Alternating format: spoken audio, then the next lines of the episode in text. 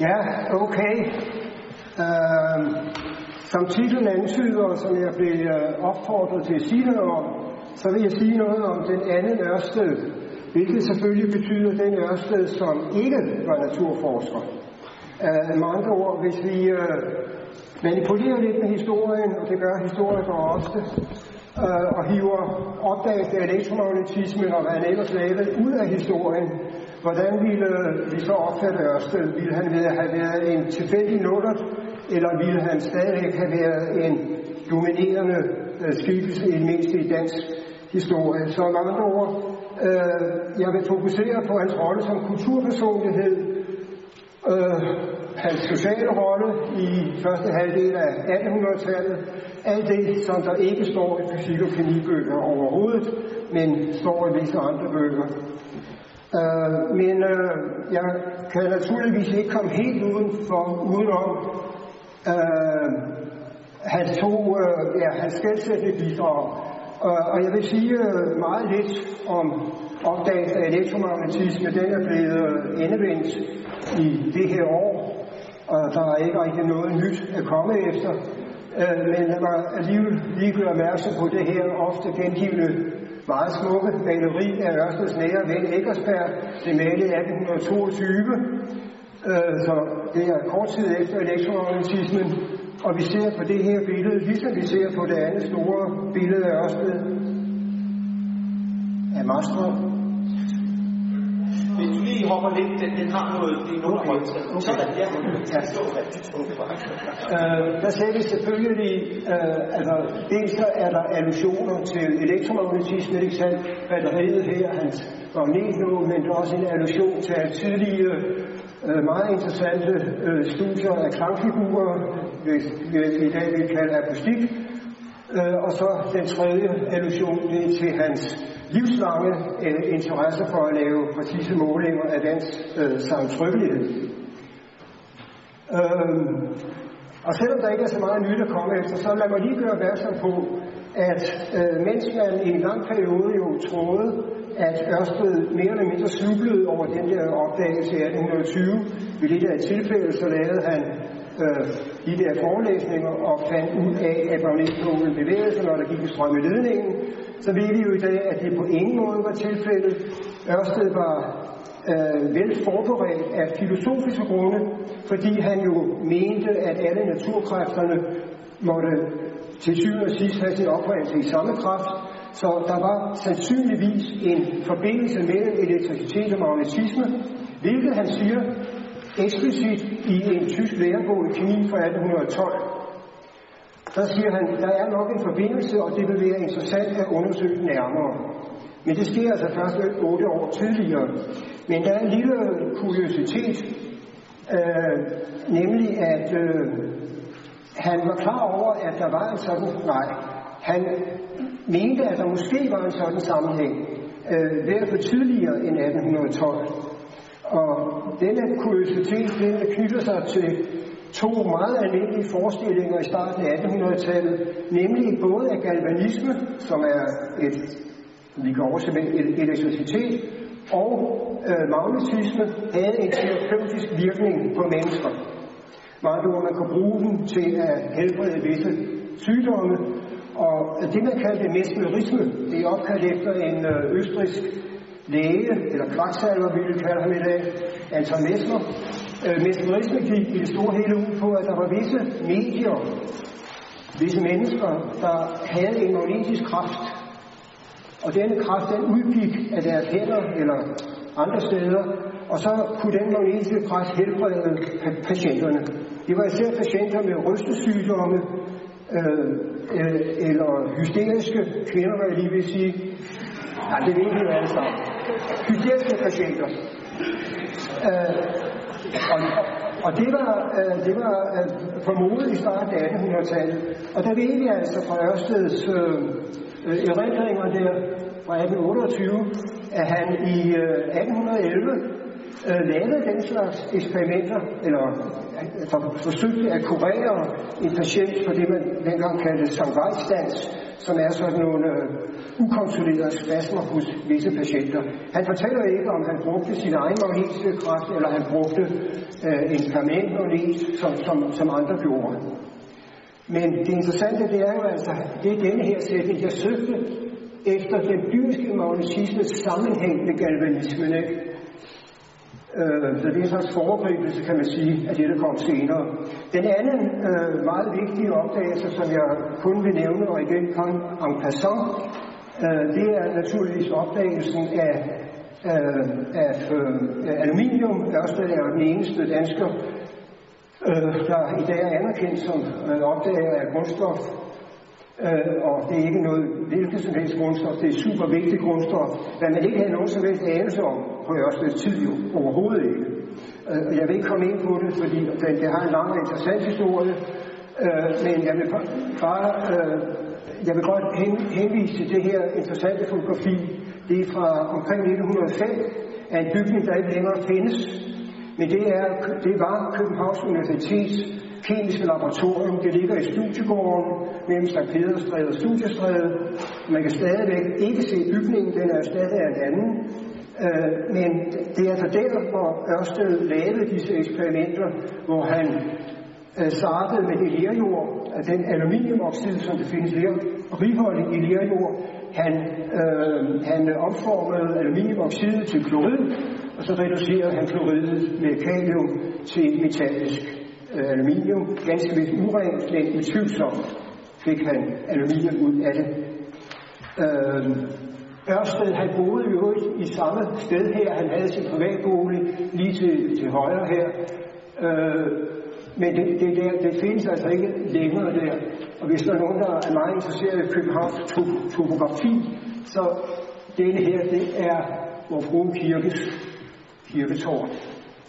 Øh, men som sagt, øh, det jeg virkelig vil snakke om, det er alt det andet, som er også blevet lavet. Øh, bortset fra at være en fremragende kulturpersonlighed, som jeg kom ind på, så var han jo også iværksætter, han var entreprenør, han var organisator, og han brugte umådelig meget tid på de der øh, mere øh, politiske og organisatoriske aspekter. Jeg vil nævne fem af dem. Alle sammen super vigtige i datiden.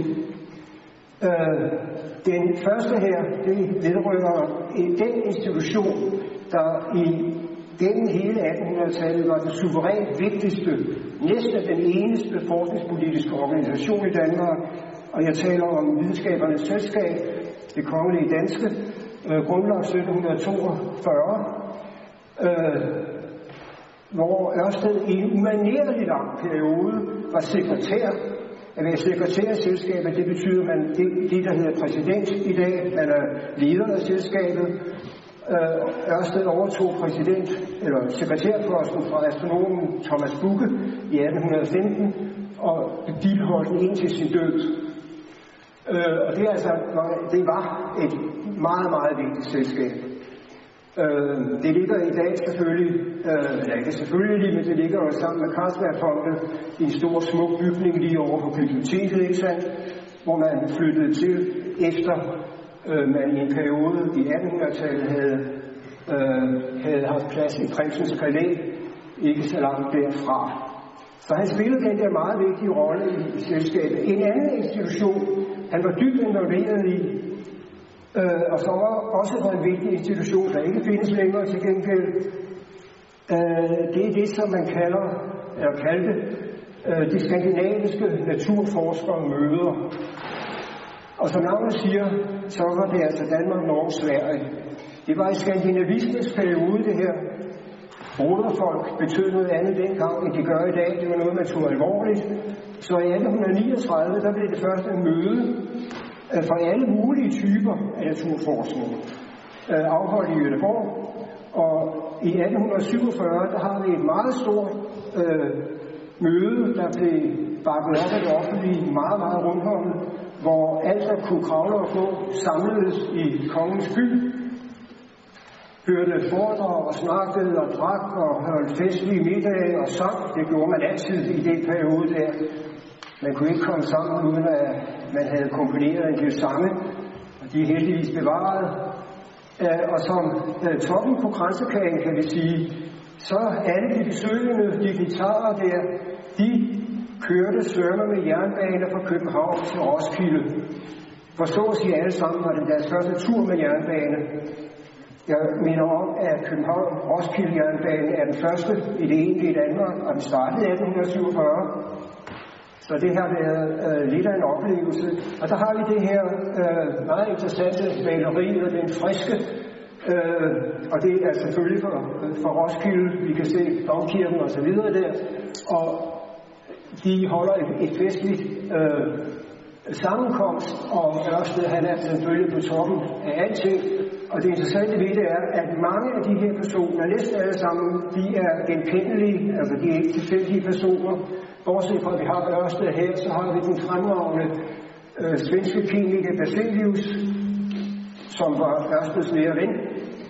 Øh, og vi har øh, nordmanden øh, der, øh, Christoffer Halsten, øh, stor ekspert i øh, geomagnetisme osv. osv. Og så har vi en person her, som man måske knap nok kan se her. Jeg ved ikke røbe, hvem det er, men vi kommer tilbage til ham om øh, lidt tid. Han var ikke fysiker, han var ikke kemiker, han var overhovedet ikke havde noget med naturvidenskab at gøre. Øh, den tredje institution øh, var også super vigtig, og det var Ørsteds egen opfindelse. Og den eksisterer også den dag i dag, og der taler jeg om Selskabet for Naturlærernes Udbredelse, som Ørsted opfandt, kan man godt tillade sig at sige, i 1824. Han var stærkt inspireret af øh, udviklingen i England, hvor man havde øh, organiseret offentlige foredrag for det bedre borgerskab, og Ørsted besøgte England og sagde, at sådan en ting må vi også have i København. Så lad mig lige øh, vise det her interessante billede. Det er fra Royal Institution i, øh, i London, der netop var sådan en institution, der eksisterer stadigvæk, øh, hvor øh, man, ja, det bedre borgerskab, meget bedre borgerskab, kan man endda sige. Mange adelige, endda kongelige, fulgte disse forelæsninger, der var kolossalt populære. Øh, fremragende øh, forskere, især Davy, den store kemiker, og den store fysiker og kemiker Michael Faraday, det er ham vi har her, holder en af sine berømte forelæsninger. Øh, og Ørsted sagde, ja, vi kan måske ikke have det på helt samme niveau i det lille København, men øh, vi kan da, jeg kan da prøve på det. Og det gjorde han altså med oprettelsen af dette selskab. Dette med at holde offentlige forelæsninger og udbrede kendskabet til naturlægerne øh, var ikke nyt, hverken for Ørsted eller for andre. Det var, det var en almindelig ting. Øh, og øh, allerede i 1804, jeg mener om, at Ørsted øh, blev midlertidig professor i fysik i 1806. Øh, men allerede tidligere, hvor han ikke endnu var universitetsansat, så holdt han forelæsninger øh, for øh, enten for indbudte personer, eller bare folk, der kom ind fra gaden, når man så vil sige. Det her, denne her tegning, jeg ved ikke, om I har set den før, men den er meget interessant. Øh, den, det er faktisk den samme Eggersberg, altså den store danske maler, der har lavet den her tegning i sin ungdom. Og det er, forestiller tydeligvis sådan en fysisk-kemisk øh, seance, og det er tydeligvis en satire. Øh, men den slags øh, sammenkomster her spillede en vigtig rolle, øh, og selvom den her person, der står her og laver kemiske kunster, eller hvad han gør, utvivlsomt ikke er Ørsted, så kunne det godt have været Ørsted. Selskabet for naturlægens udbredelse øh, blev, som jeg sagde, en stor og velfortjent succes, som spillede en helt, helt anderledes rolle dengang, end det gør i dag. I dag der er det en parentes. Det, der spiller ikke nogen som helst forskningspolitisk rolle, øh, men handler kun om at formidle videnskab til en bred, meget bred offentlighed. Øh, men dengang, der øh, var det anderledes. Øh, for det første var selskabet, det var en del af den senere, fem år senere, Politikens Læreranstalt. De havde et formelt samarbejde, og det var øh, det, det, øh, den, den spillede altså en forskningspolitisk rolle. Øh, selskabet, ligesom Politikens Læreranstalt, der var jo en anden af Ørsteds opfindelser, stod over for den øh, evige, kan man sige, øh, konflikt, eller potentielle konflikt, når vi snakker om videnskab, nemlig grundvidenskab kontra teknisk anvendelig og økonomisk anvendelig erhvervsrettet videnskab, ikke sandt? Det er jo en, en konflikt eller et spændingsfelt, man altid har haft, og selvfølgelig vi har i dag på fuld udblæsning. Øh, så der var øh, forskellige holdninger til det. Altså skulle selskabet og, eller politikens Læreranstalt primært fokusere det på det, som der var til gavn for erhvervslivet, eller skulle man oplyse befolkningen om øh, grundvidenskab, naturfilosofi, som Ørsted kaldte det. Man gjorde begge dele, og Ørsted havde øh, meget interessante tanker om forholdet mellem de to former for videnskab. Øh, han siger for eksempel øh, på et tidspunkt, der reflekterer han over forholdet mellem teori og praksis. Det betyder altså, at hvis øh, nogle fysikere eller kemikere har fundet ud af et eller andet, kan vi så ikke lige øh, transportere det over til øh, den øh, erhvervssektoren og sige, nej, det kan vi ikke. Øh, det kan det kun gøre i det omfang, at dem, der er praktikerne, og det betyder ikke engang håndværkere hovedsageligt, øh, de forstår teorien. Når det gælder om at omforme altså den proces, som man i dag har kaldt fra forskning til temperaturprocessen, ikke sandt? Hvis det gælder om at lave sådan en proces, så er det altafgørende, at det er praktikerne, øh, ingeniørerne, vi måske kalde dem i dag, det er dem, der fører ordet, for det er dem, der forstår det. De rene videnskabsfolk, inklusive Ørsted selv, kan ikke fortælle, hvordan man laver den der transformation. Selskabet for naturlægens udbredelse øh, minder i visse henseender om, om øh, nogen af altså Folkeuniversitetet i dag for eksempel, eller den slags ting, men det var alligevel meget anderledes. Øh, selvom det var en offentlig institution, ej offentlig, det var en privat institution, pardon, fuldstændig privat, man modtog ikke en øre fra, fra staten. Men det var der offentlig i den forstand, at det henvendte sig til en op, brede offentlighed. Men man skal ikke det der udtryk brede offentlighed alt for alvorligt. Det var en elitær institution. I den forstand, at det var temmelig dyrt, meget dyrt faktisk, at blive medlem af selskabet. Og det øh, ser vi på den her, øh, de her tal, der altså angiver, øh, hvem, hvilke grupper, der var betalende medlemmer af selskabet. Og der jeg det til himlen, at det, det, er, det, øh, det, det er de her klasser. Øh, der er meget, meget få. Der er en enkelt student, der er medlem. Hold op. Der er heller ikke særlig mange præster og skolelærer, hverken nok, kan man sige. Og der er ikke skyggen af en bonde. Øh, men selvom at selskabet var elitært, altså hvis man var medlem af det, så betyder det ikke, at øh, uformidlende, eller bønder, hvem som helst, kunne følge mange af de forelæsninger, der blev holdt. For det var, man skældede mellem de betalte, de betalte forelæsninger, og så de, de helt frit tilgængelige. Øh, og de var kolossalt populære. Altså meget mere populære end tilsvarende forelæsninger ville være i dag.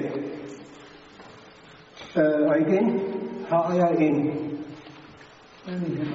medlemmer af Øhm, jeg prøver igen her. Ja. Øh, jo. Her, det, det er, man ved altså, hvor mange og hvem, der, der, der fulgte de første forelæsninger. Og her der har vi tallene fra, øh, fra på et meget tidligt tidspunkt. Ørsted han havde forelæsninger over almen kemi. Øh, 252 tilhører fulgte sådan en forelæsningsrække. Jeg mener om, at København på det her tidspunkt havde en totalbefolkning på ca. 100.000. Groft set faktor 10 mindre end i dag. Så hvis man bare opskalerer det, så svarer det der til 2.500 tilhører i dag. Men det kan også mærke til fordelingen af dem. Øh, hovedsagen er, at, øh, at det var en meget stor succes, og det var ikke kun i København. Ørsted han arrangerede det, man kalder rejselektorer, hvor han sendte øh, altså typisk sine assistenter øh, og, og, og øh, studerende ved Politikens Læreanstalt ud til de særeste afkroge af kongeriget. Øh, og der var folk, der hørte, der var rigtig mange folk, der hørte. Men det vigtigste konsekvens utvivlsomt af Ørsteds formidlede virksomhed, både SNU og politiske Læreanstalt, den kom for senere.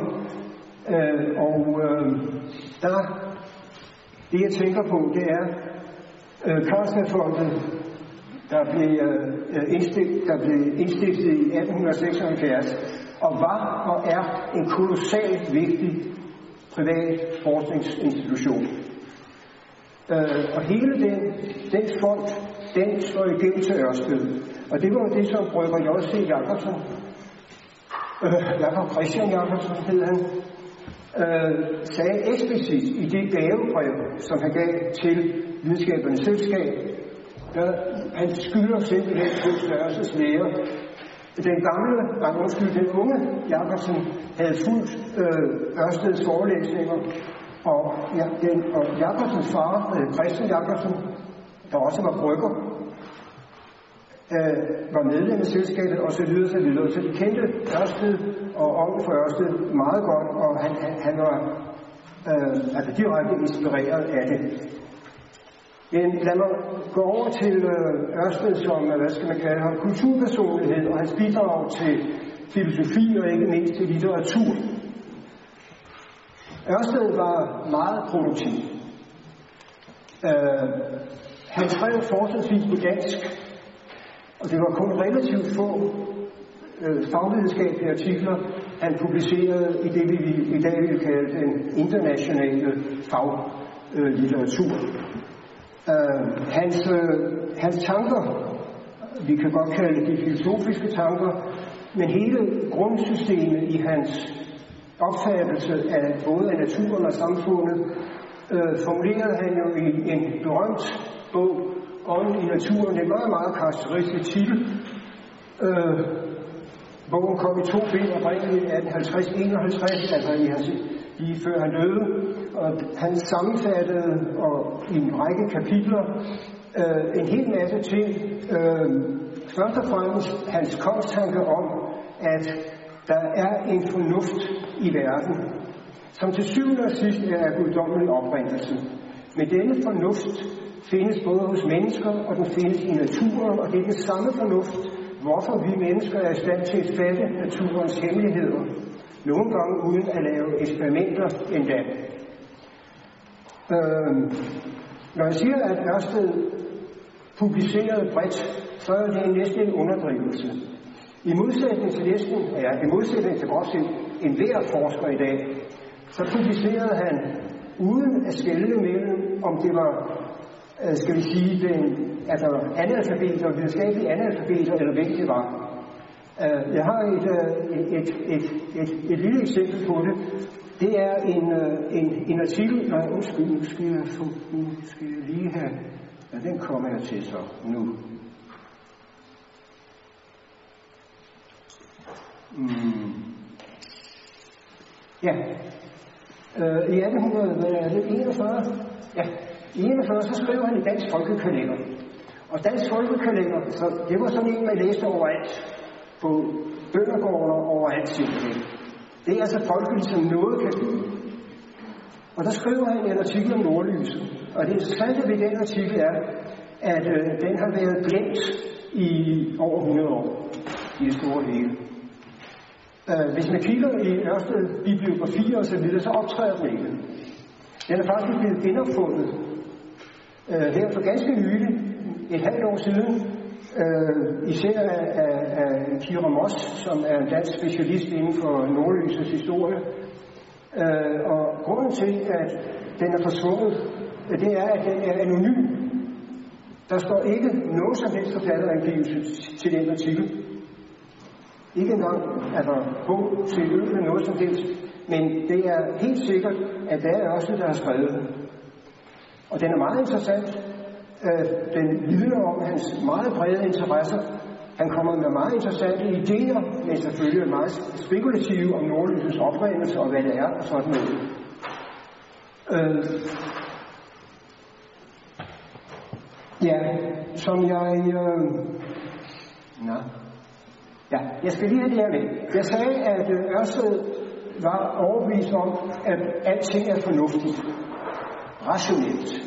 Så der er en fornuft i naturen, eller en ånd. Ånd og fornuft, det kan vi opfatte som fuldstændig forskellige kategorier, men for Ørsted var det det samme.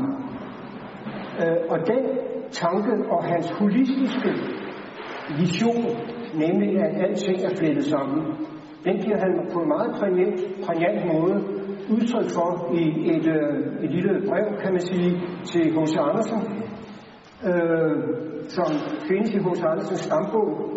Det er sådan en gæstebog nærmest, ikke sandt? Og der skriver han altså, som der står her, som hver kan læse selvfølgelig, fornuften i viljen er det sande, fornuften i puha, øh, i, hvad står der der? Fornuften i Nå, nu kunne jeg ikke. Nej, fornuften i fornuften er det sande. Fornuften i viljen er det gode, og fornuften i fantasien er det skønne. Det gode, det sande og det skønne. Så kan det ikke blive større. Øh, men med, disse, med, med, med denne tekst til, til mig samtale, skrevet til hos Andersen. Øh, så det giver mig den eneste øh, grund til lige at, at nævne dette meget, meget tætte forhold, der var imellem de to hans kristianere. Øh, H.C. Andersen var jo betydeligt yngre end, end, øh, end, end Ørsted, men Ørsted var faktisk den første danske forfatter, der indså H.C. Andersens øh, digteriske kvalitet og hans geni. Han var hans mentor, hans protektor, hans, han promoverede hans karriere, og H.C. Andersen så grænseløst op til øh, Ørsted øh, og, og brugte mange af Ørsteds idéer, og også på en meget kan man sige, konkret måde i sine, i sine eventyr. Um, øh, men med, med hensyn til litteraturen der, der øh, øh, ja, Ørsted var besat af litteratur. Der mener jeg det, vi kalder skønlitteratur. Alle former for litteratur. Og han forsøgte sig selv som skønlitterær forfatter øh, ved forskellige lejligheder Øh, nogle gange med succes, og i de fleste tilfælde absolut uden succes, i den forstand, han blev ikke anerkendt som en virkelig skønner i det litterære parnas i København. Øh, men hans, øh, hans øh, mest ambitiøse bud på hans fiktionslitteratur, den er mærkeligt lidt kendt. Ja, jeg fumler lidt i det, kan jeg se. Der har vi den er mærkeligt lidt kendt.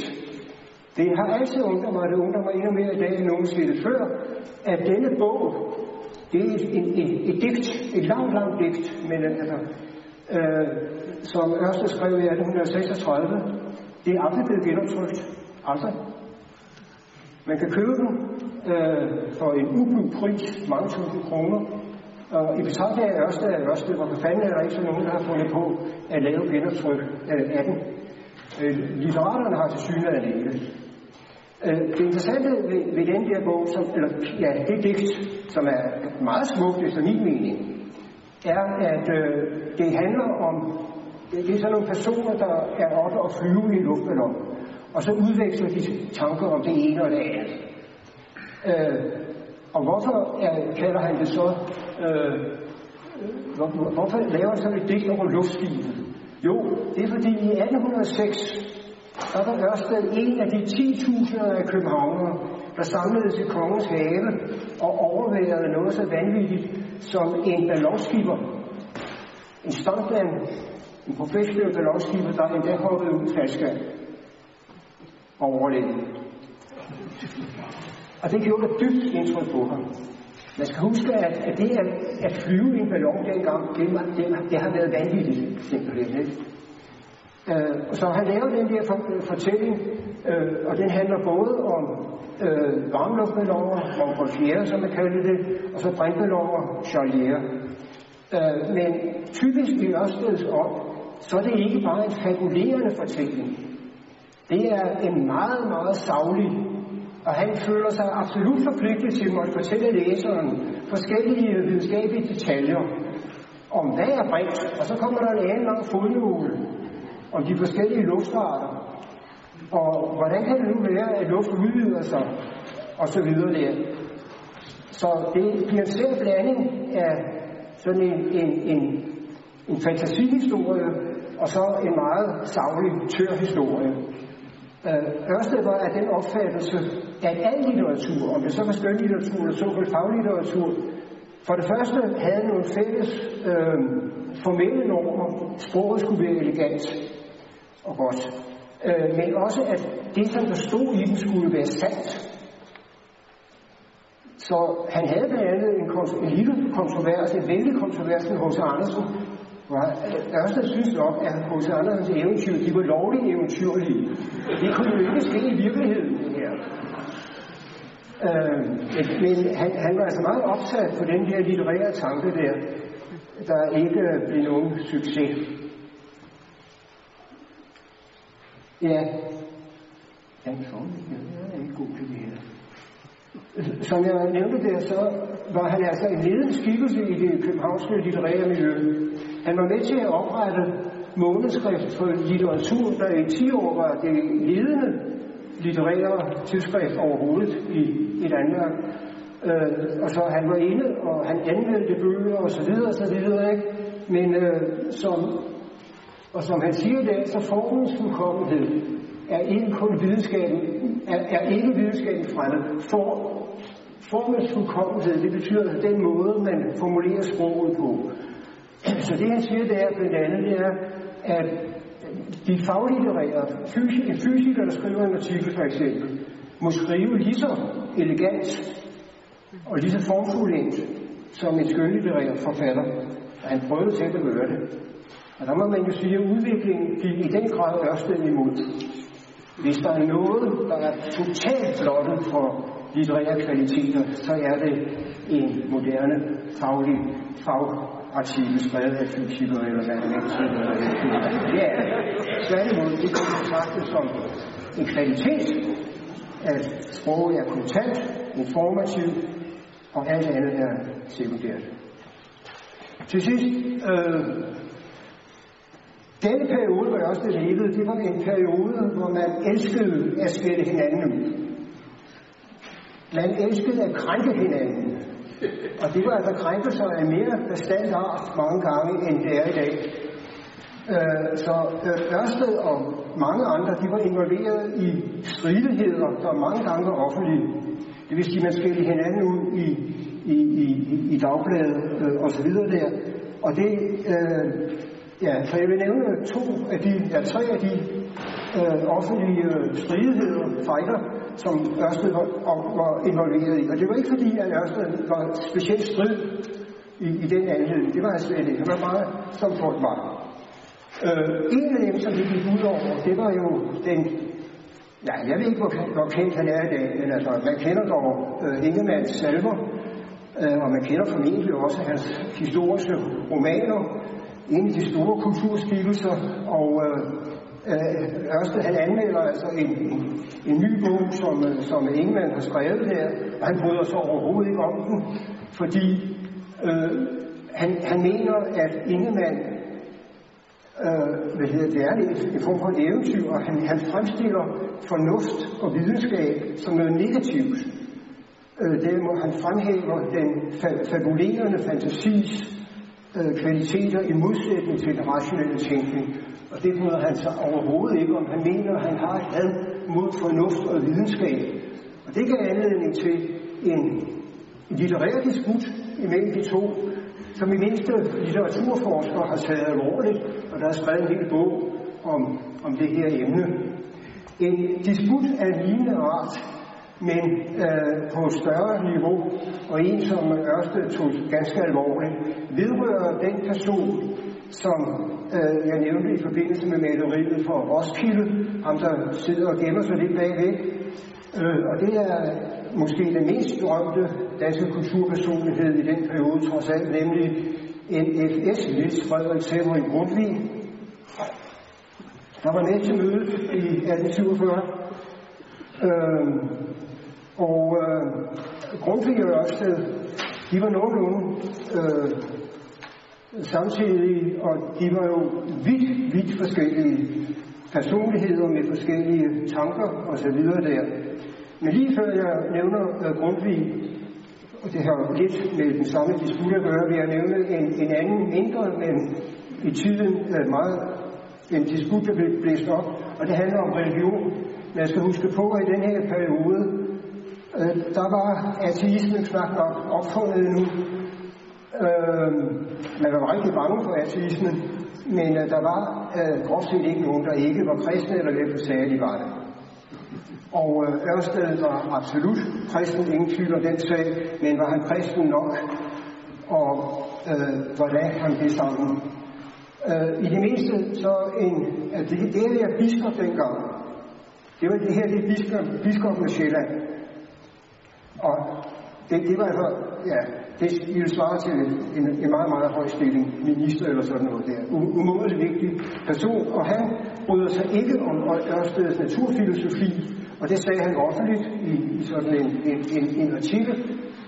Øh, og grunden til, at han havde sin kvababesok, denne mønster, øh, om hvor, ja, han, han anklager nærmest øh, Ørstedets naturfilosofi for at være kættersk. Ikke for det er men dog kældersk. Og grunden er den, at det der Ørsteds insisteren på, at der findes uforanderlige naturlove, i form af fornuftslove, ikke sandt? Og de er fuldstændig uforanderlige. De er evige, og det må, må betyde, siger Ørsted, at han siger det temmelig klart, at hvis jeg alting er underlagt naturloven, så øh, betyder det, at alt, hvad der sker, det er bestemt af, af fortiden. Meget ord determinisme.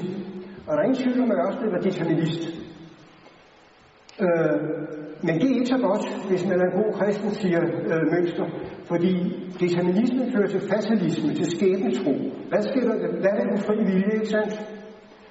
Øh, og det indlægger sig så en disput, der dels er filosofisk, men også er teologisk. Fordi det handler om syndefaldet, blandt andet. Hvis der er nogen, der kan huske det.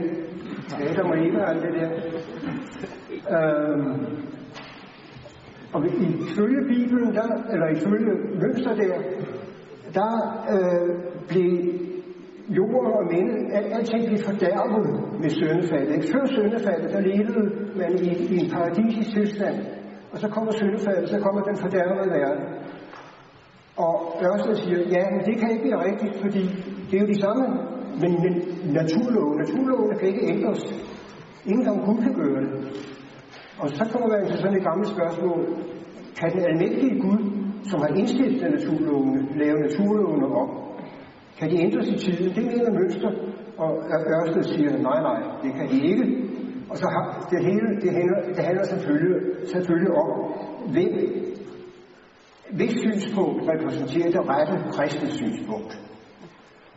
Øh, og det er det samme, som han kommer op, lidt op og skændes om med øh, Grundtvig.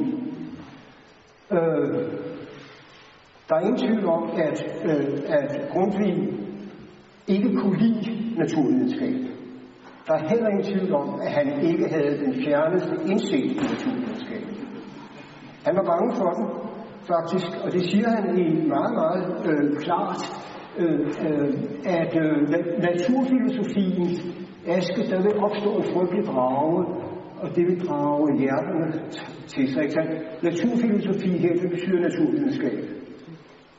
Øh, så han siger mere eller mindre, at man kan ikke være god kristen samtidig at man, øh, man, man, man er, er, er naturforsker. Øh, og det var jo ikke lige fra en vand på øh, Ørsteds Mølle, så han angriber ham meget hæftigt og meget offentligt og siger, at øh, Grundtvig, han er en fornørket fundamentalist, han har ikke forstået en brik af naturvidenskaben. Okay, bevares, men han, han har heller ikke forstået en brik af Bibelen. Og så kommer de op og skændes. Selvfølgelig. Så jeg vil nøjes med at slutte, at det er en lang historie selvfølgelig, at øh, Grundtvig, der havde kolossal indflydelse i 1800-tallet, og har det stadigvæk, Han spø, han spøgelse, eller skyggen af Grundtvig er langt større i dag end skyggen af Ørsted, om man så må sige. at øh, øh, i 1837, der siger selv samme Grundtvig, at jorden drejer ikke rundt om solen, sådan som Kopernikus troede.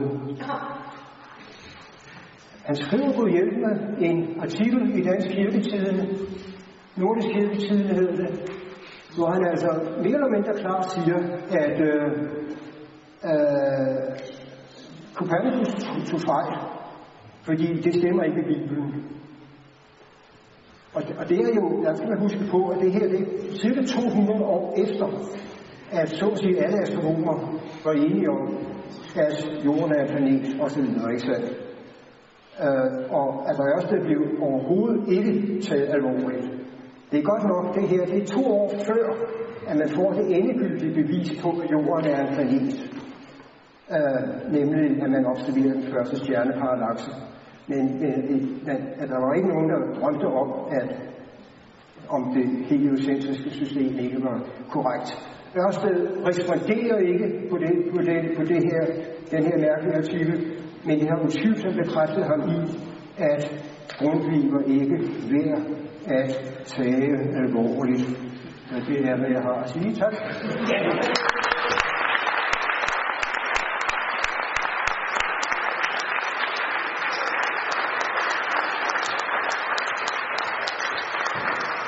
Der er tid til spørgsmål. Ja, Øh, Jeg synes rigtig spændende at høre om øh, Ørsteds bidrag til øh, filosofien. Og så bliver jeg nysgerrig på, om han havde en øh, relation til Kierkegaard, som jo også var samtidig op i filmer. Ja, øh, mig bekendt eller ej, jeg er temmelig meget sikker på, at, øh, at der ikke var nogen øh, direkte, Ørsted nævner ikke Kierkegaard øh, på noget tidspunkt. Øh, Kierkegaard øh, nævner indirekte Ørsted og videnskaben, og Kierkegaard havde jo ligesom Grundtvig, men andre grunde i sin kappe som med hensyn til øh, naturvidenskab. Øh, og der er relationer mellem øh, H- og, og, og, og øh, H.C. Andersen, øh, Regnbuer og hele den her historie der. Men øh, nej, han nævner ikke. Øh, jeg tror ikke, han var ikke klar over, at Kierkegaard overhovedet eksisterede på det tidspunkt. Eller? Ja. flere spørgsmål? Så jeg jo personligt kunne godt tænke, at vi fik lidt mere videnskabelige artikler engang imellem. Så det synes jeg jo, at det er rigtigt. Der er en meget rigid måde at skrive på. Det kunne helst ikke være alt for, for, interessant i ordvalg, hvis det går det. Jamen med det, så tror jeg, at det er meget gerne sige rigtig mange tak til